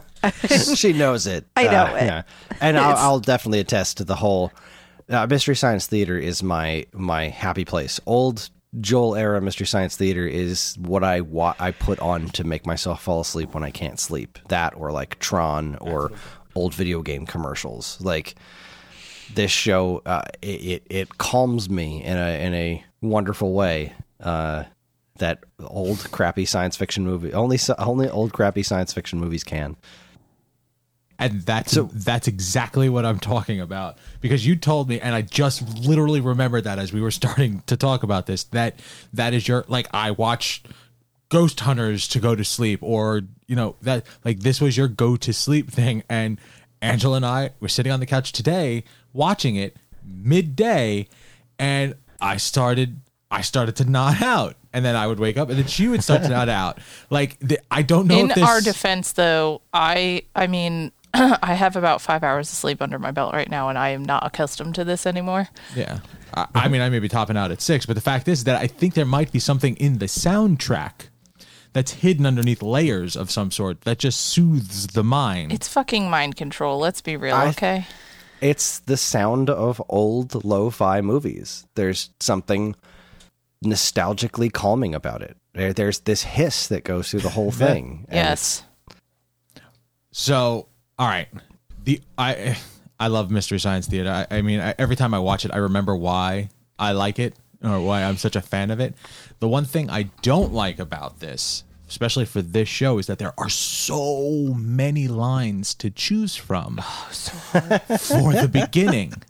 Like I I never take notes on how, what I'm going to say at the beginning, but I knew I had to get a pad of paper because like the intro, like my first one that I wrote down was la la la because that's 4 seconds into the episode. No, he's not wrong though. I mean, I did the same thing. It was lit- the first quote I wrote down was between a rock and a hard planet, and I died. I mean, I literally couldn't stop laughing for like like he almost paused the movie. I could, and I was like, I can't. ABC movie of the week. but even before that, when it's just looking at the opening credits, like, Farouk Alatan. I went to school with Farouk Alatan. and some of them sound like they could be recycled jokes kind of thing like they, like if you're watching the credits like hey it's that guy or whatnot but i can't there was snap an ankle and die of exposure like that was straight up in reference to the video that they were watching it doesn't even matter what the movie the movie was horrible horrible Oh my, oh my god, God, it's really what a- bad. It's bad. it starts off with a, a showing you a character that looks like the Swamp Thing from the movie The Swamp Thing, and then this anteater esque alien. The opening credits was a different movie. Like it had nothing to do with the rest Yeah. of the movie. It was, and there's a bunch of movies from this era that they'll watch where that happens. Like I can think of at least two other ones just off the top of my head. I mean, uh, Cave Dwellers was one of them, where it's just the the opening of the movie is just it's this other movie for some reason playing over the credits. Yeah, and I love the fact that they acknowledge that so much. Like they were like, "A, this is movie A, this is movie B. I don't even know what movie this is anymore. Like I was like, "Yeah, right. Thank you."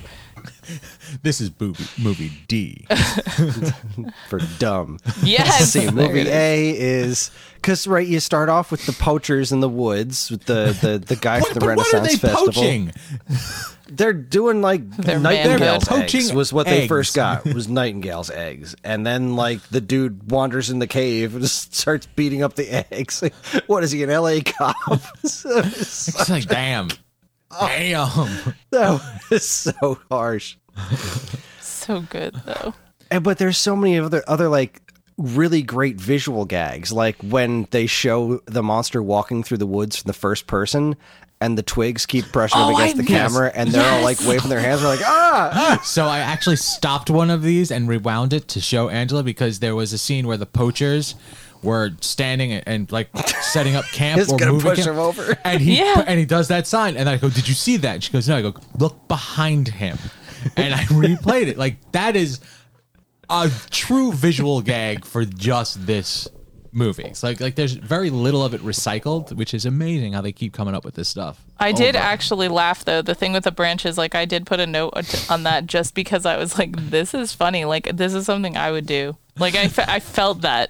I was like, "Yes, this speaks to me," and that was that was great because I didn't expect the silhouettes to actually interact as much with the movie. Um, because I've only really seen MST3K in passing. Uh, like it was You've on done in the more riff background. tracks, right? I'm more of the RiffTrax, yeah. But like, Yeah. but but I had seen this stuff. Like I knew what it was because like when I was in high school, I had a friend who. Uh, her older sister would put this on in the background for like small gatherings, and it was just always on, and we were all hanging out together. Um, so I would see it every now and then, and I'd get, I just have like these moments, and and somebody explained it, and I was like, oh, that's funny, ha ha ha. Every now and then, I'd get a quote and be like, I don't know most of these references, that's fine. But this, I just, I guess I needed to just mature a little bit to be able to appreciate this. I don't know because this thing, I, I mean, this had me laughing pretty hard. Um, I'm so I was so proud of her because every time he said McLeod, she chuckled. I did. Because it's always funny. That's funny because every time he said McLeod, I went McLeod because I've seen it like I don't know seven hundred times. ha levity. like, And they start doing they where they start saying other things like good night, good night, John Boy, good night, Jody, good night, Chief, good night, McLeod. And I loved like I I couldn't stop laughing when they were like that sounded like Laura leaping to her death. Like just and the way they Hey, like it's Norm her Abrams getting killed by a giant chicken. hey, did you hear that? Sound like Norm Abrams getting killed by a giant chicken. and the way that they just like they they'd be don't tell me and then he'd be like I'm telling you. You know, and and the way that like even in the movie itself because it's so stupid and ridiculous like they pick up Laura and they're like flinging her body around and they're Quick, com- move her spine around a lot. like all of this commentary I, I the thing that i have to ask though because i don't know how they do this like so listeners um chris actually sent evan and i a list of uh, a breakdown of some of the references from this episode. And i i was very pleased because going through it i actually started counting. There i i got a decent number more than i really thought i was going to. Um but how? Like i don't know how they have this many Hours and hours of tireless rewatching of this movie. But then is yeah. not but, live. So the, the the process is is that they sit down and watch the movie and they just come up with jokes and then they watch it again and come up with more jokes and they keep coming up with them and coming up with them and then they choose what works best with each bit and then they have a script and then they go sit in a uh, a a mock-up of the theater where the you know Joel sits in a chair and then the you know um, Kevin Murphy ha- sits underneath with a Servo and uh, um, Trace Beaulieu sits on the other side with uh, Crow, and they do the puppeteering and they read the scripts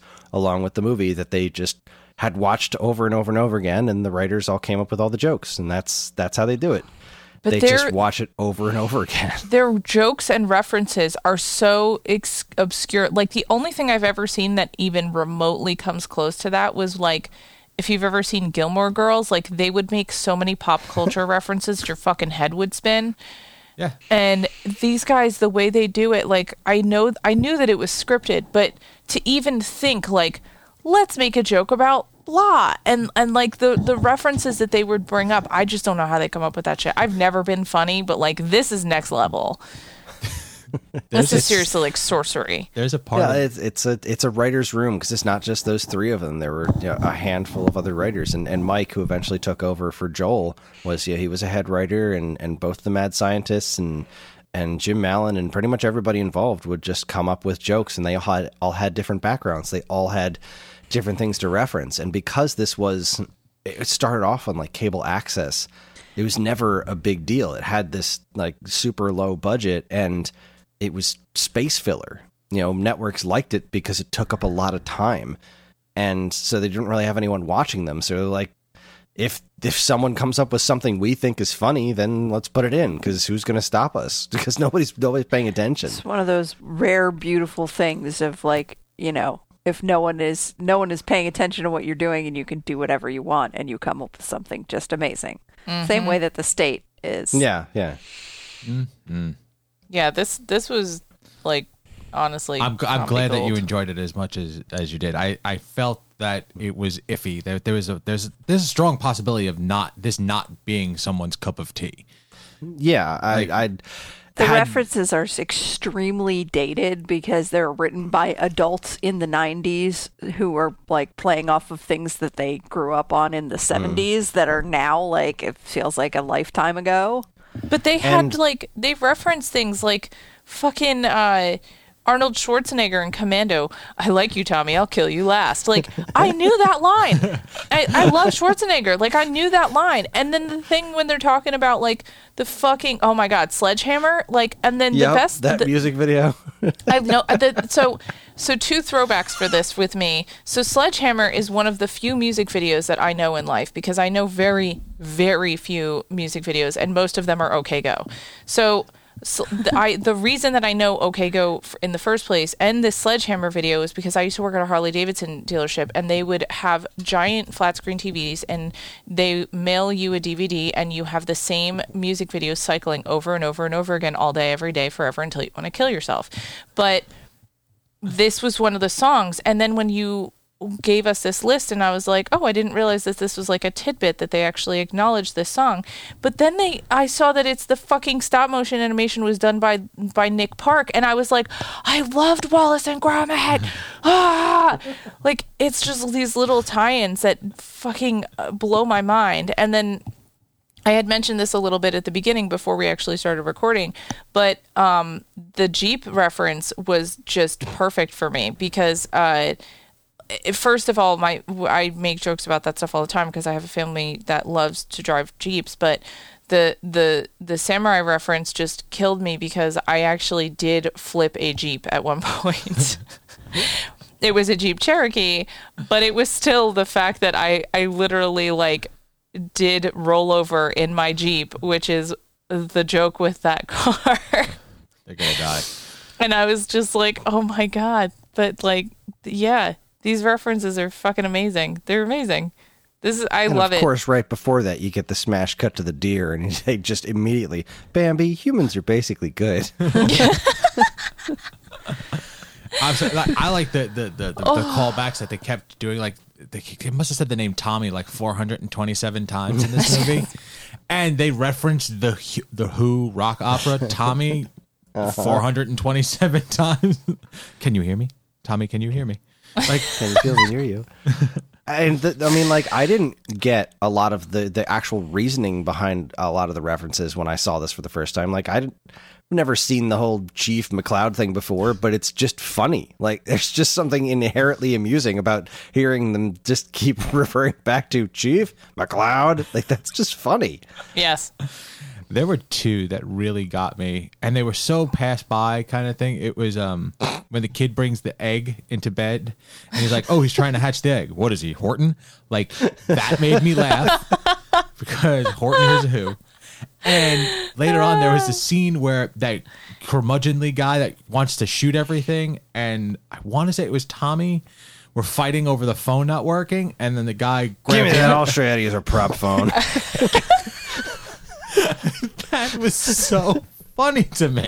Were you able to get to the did cops? same No, exact prop thing. Oh my god. yeah, that's a that's some pretty pretty high grade stuff. This is my second favorite episode of this of this And, series. and the first one is Mitchell. That's of course Mitchell. Okay. One of these days, we'll I'll I'll make you guys watch Mitchell, which is is a freaking masterpiece. but It's uh, really something. it really is something else. But I propose dead. that at some point. Oh my god, that was now I'm just I'm just scrolling through scrolling this, through this list. I know it's hard not to. boldly backing away from where no man has gone before. Oh, and all the references to like uh, new wave music was just Oh my god, perfect, on point. I know what you're thinking, Tommy. Did mommy fire six shots or only five? Uh, some would say, in regard to music, they were really on key. Uh, Not sorry. carried moonbeams home in a jar. Trumpy. You can do stupid things. God, when they recreate that bit during the host segment, Yes, the the song that It they were stinks. roll down. like I- I, seriously, if you're listening to this and you haven't seen this episode, you've got to watch it because you just it's just one of those movies that's so baffling that it got put together in the first place. Like, do you think the microphone's picking up their dancing? Like, one of my favorite lines comes after that whole scene where they said, "Do you think the weather's going to hold up?" No, I think it's just going to stop. It's such a good joke.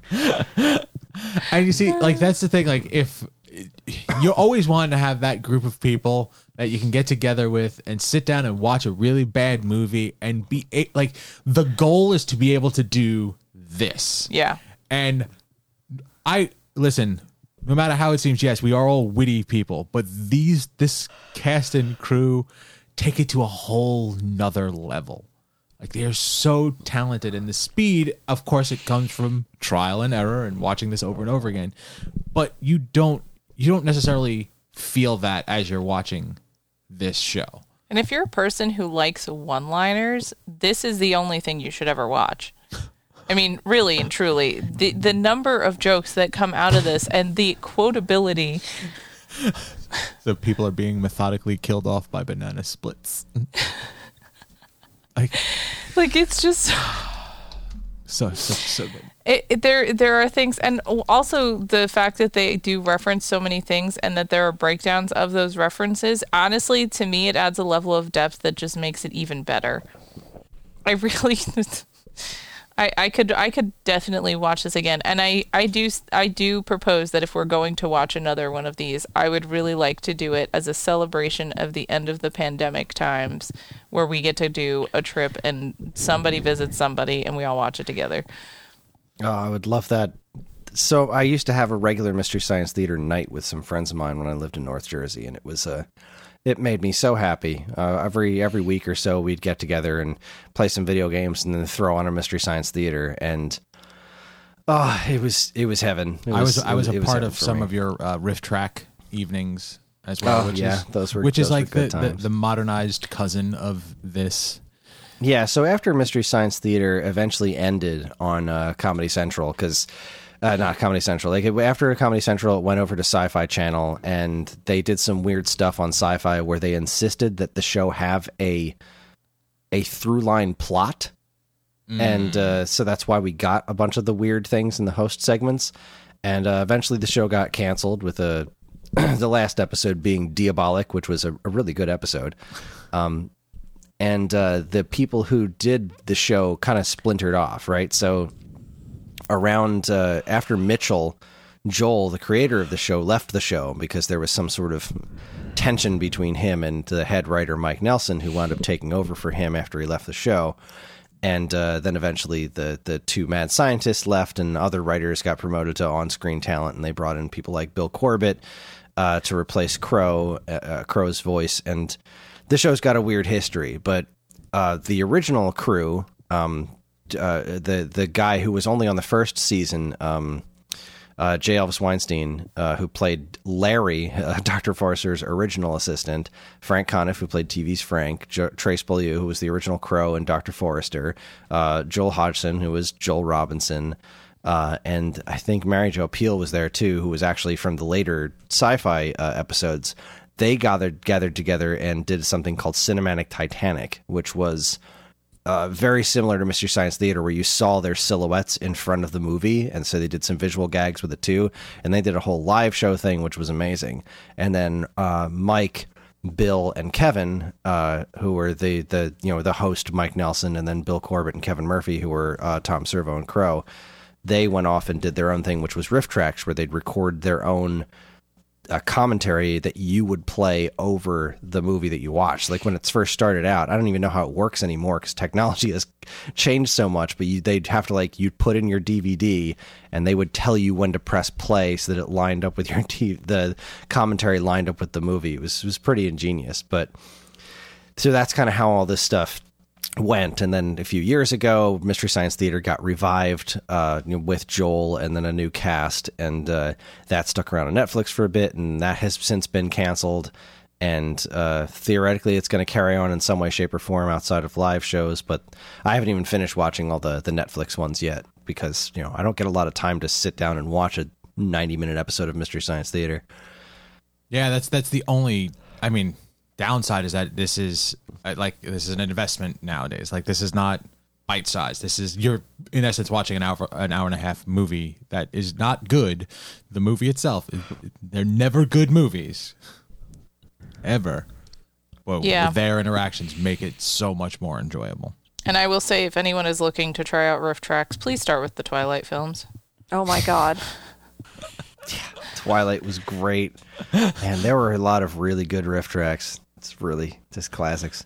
They, they, Hello, ladies. ladies, Line. line. yeah, the the RiffTrax. Um, I do know for a fact that at least with the first Twilight, actually all of the Twilight films, you can obtain them with the RiffTrax commentary worked in as part of the audio. You don't have to sync anything up. It's just a file that you can get. Um, like a, a complete film with the commentary. So it's absolutely amazing and I highly recommend. Uh, I I had known that there was some connection to MST3K, but I had not realized how strong of a connection. Um, Oh yeah, they were just the guys who did Mystery Science Theater. Yeah, I thought they that. were like super fanboys or something. I didn't realize they were the same crew essentially that was doing it in the first place. Uh, so that that that was really cool because when I heard their voices today, I was like, I know this. Well, it said the only voice that you would know from RiffTrax would have been Kevin Murphy because he was Tom Servo Yep. for almost the entire run. But then uh, Bill Corbett didn't take over until Trace Beaulieu left for uh, for Crow, and Mike replaced you know Joel when he left. Mm-hmm. But yeah, Yeah, but I, I tough. that that voice. Yep. and in fact, uh, the the first episode with Mike and the last episode with Joel was Mitchell. That was where they where Joel left. I'm kind of Favorite episode. A little bit sad. It's magical. Anyway, I'm glad you guys liked this. I can't wait to do more of it. And uh, I think we should wrap things up because it's getting late and I'm tired. Sounds like yeah, a plan. that's fair. All right. Uh, start playing Clown in the Sky, please. Okay. Good night, Servo. Good night, Joel. Good night, Crow. You're not my real father. What do you think, Sears? It stinks. One of the most perfect endings, and the oh, the the end credits music, the uh, love theme from Mystery Science Theater that they play at the end of every episode. I just love it. Anyway, this week's episode isn't filmed before a live studio audience, but it is fueled by feedback from listeners like you, and you can get in touch with us in a multitude of ways. We have an official Geekade Discord where there's an entire This Week's Episode channel dedicated to all things TV talk.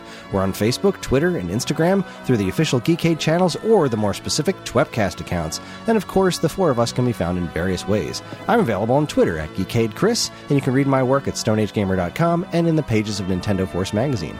Karen, where can people find you? Uh, on Twitter at sh- uh, Twitter and Instagram. No, you threw me off by rewriting the script. We're all learning. We're all hearing this for the first time together. I I personally am on uh, Twitter at shoot underscore the underscore moon, and you can find my uh, fun feminist uh, and fandom fiber art at uh, STM Stitches on Twitter, Instagram, and Facebook, and Etsy. Angie, where can people find you? You can find me on Twitch, which, if you listen to our show, you should be hearing the commercials. Uh, so it's twitch.tv slash laracraft13, or you can stalk me on Instagram at a for not. And Evan, where can people find you? All the social media is at un- geekade underscore Evan. If you need to know more about the shows we discussed tonight or what we'll be watching in the future, have a look at our show notes. And if you have any questions at all, we can always be reached at mail at geekade.com. Just include the words of this week's episode in the subject line so we know who you're trying to reach. This show is available anywhere fine podcasts are sold, including Apple Podcasts, Spotify, Stitcher, YouTube, and more. And wherever you decide to listen, please like, comment, subscribe, and leave reviews because any and all feedback is welcome and appreciated. Again, as always, keep your eyes on geekade.com for more fresh original content. So, uh, what's our who's who's next? I thought it was me. I think I it think is- you're right. It is you. Okay. All I So, remember Angie, is what's I go our after homework? Chris. Okay, our homework. Uh, this is actually fun because this is not something I'm familiar with. This was a listener request. So, Ooh. yeah, uh, I don't know how to pronounce this, but I'm going to try. So, the show is The Expanse, Season 1, Episode 1. The episode title, uh, we will hopefully know how to pronounce at the end of the episode, but for now, I'm going to call it Dulcinea. Dulcinea? Dulcinea. Dulcinea, Dulcinea, Dulce and Cabana. I don't know. It's a it's Dolce de leche. It's a reference to the Man of La Mancha. oh cool. I know nothing about that, so yay for being uneducated. Well, maybe we'll see if it's in there. Okay, but yeah, that's that's the pick, and if it sucks, we can all bra- blame uh my listener friend named Justin. well, Thanks okay a then. lot, Justin. Yeah, Justin. Well, that's going to be it from us. Thanks everybody for listening. I'm Chris. Okay. McLeod. She wants to do the McLeod. That's okay. You could say it. I'm Angie. Creamy Living Chocolate Center. Good night. Hmm, little potatoes.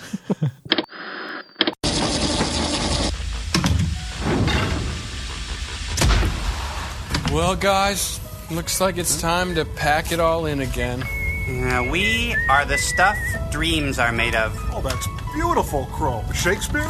Uh, no, Burma shave. Oh, like, huh? You know, guys, it always hurts to close it all up. Strike the set, wipe off the grease paint, uh, napkin up the blood and entrails, and move on to another town. Uh oh. I smell a song. Tell me where does all the magic go? When the curtain falls to end the show, do the clowns always cry when they pack up the paper sky?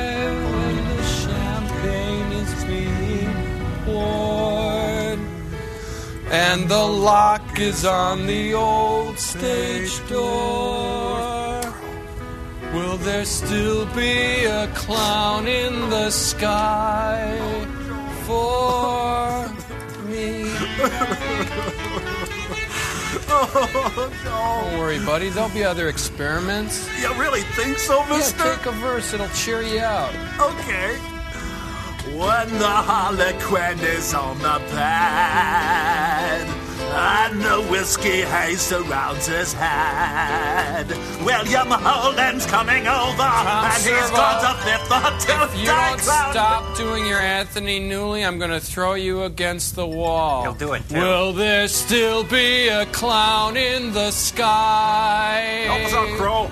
Well, Still be a clown in the sky. Take it home, Joel. Tell me where is that clown in the sky for me? I love you, Tom Servo. I love you, Joel. I love you, Crow. You're not my real father. What do you think, sirs? It stinks.